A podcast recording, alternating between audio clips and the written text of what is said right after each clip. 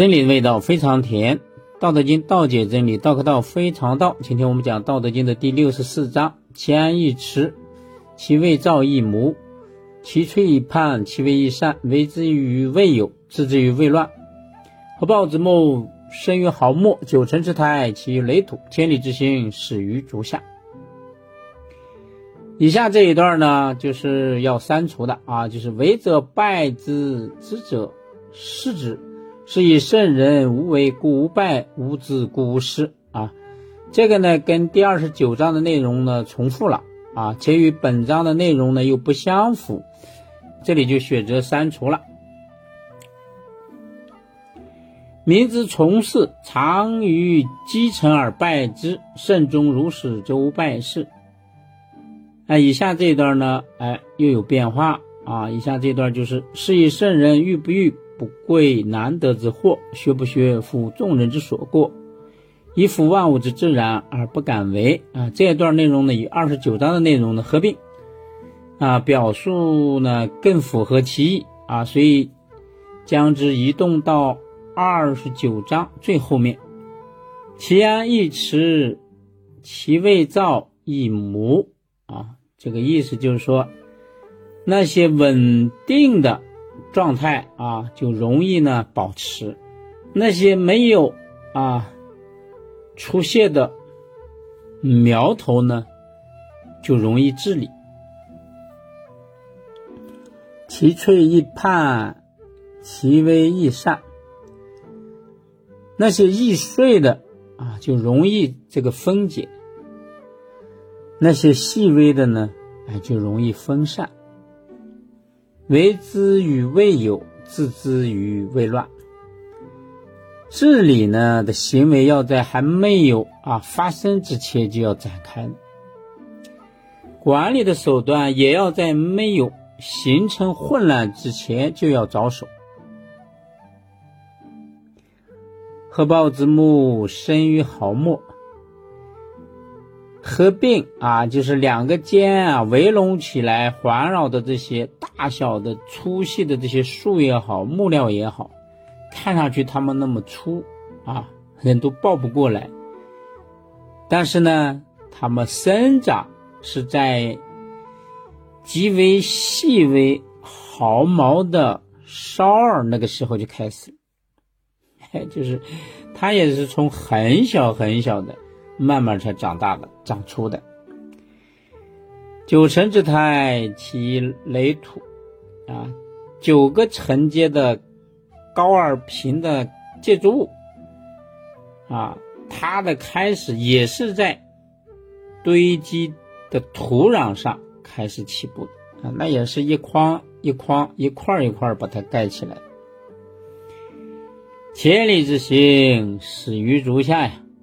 这个里呢是个长度这个名称啊，这一里呢就相当于我们现在这个五百米大约啊，一里五百米，十里不就是五千米吗？啊，百里就是五万米啊，那千里不就是五十万米？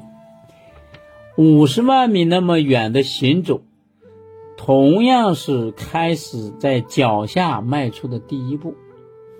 你不管多远，你要从第一步开始啊。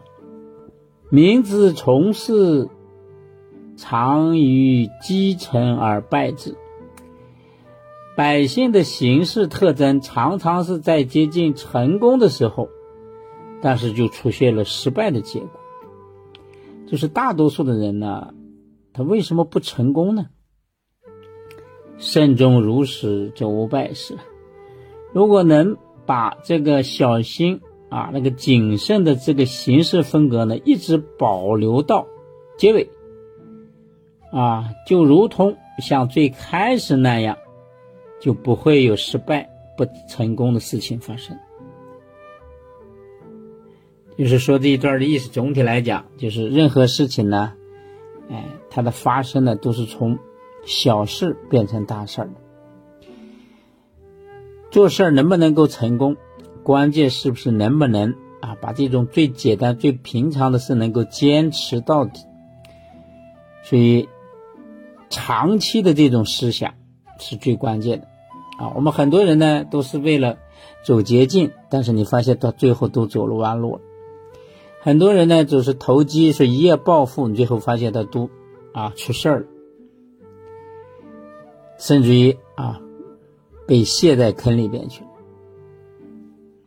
什么原因造成的？哎，就是他这种投机的思想，就老是想走捷径，啊，就不知道这个事物的发展，它是从小到大，它是一步一个脚印，累积到一定的时候，它才会从这个量变到质变。所以呢，老子圣人的这一章主要告诉我们，做事情呢要慎终如始。啊，一开始你是怎么想的？你要坚持，不要放弃。所以你看，世界上所有的成功的一些伟人也好，名人也好，你发现他们都是坚持到最后的那个人，而且他们不是搞投机的，而是一步一个脚印，很扎实的。我们大多数人不成功，就是浪费了太多的时间。如果你每天，比如说啊，你就写十五个毛笔字，你写上十年。你发现你的字体也会变得很好。每天你弹钢琴，弹一个小时，十年后，那你发现你也是钢琴大师。我们往往人啊特别注重一年的变化，而不重视十年的成就。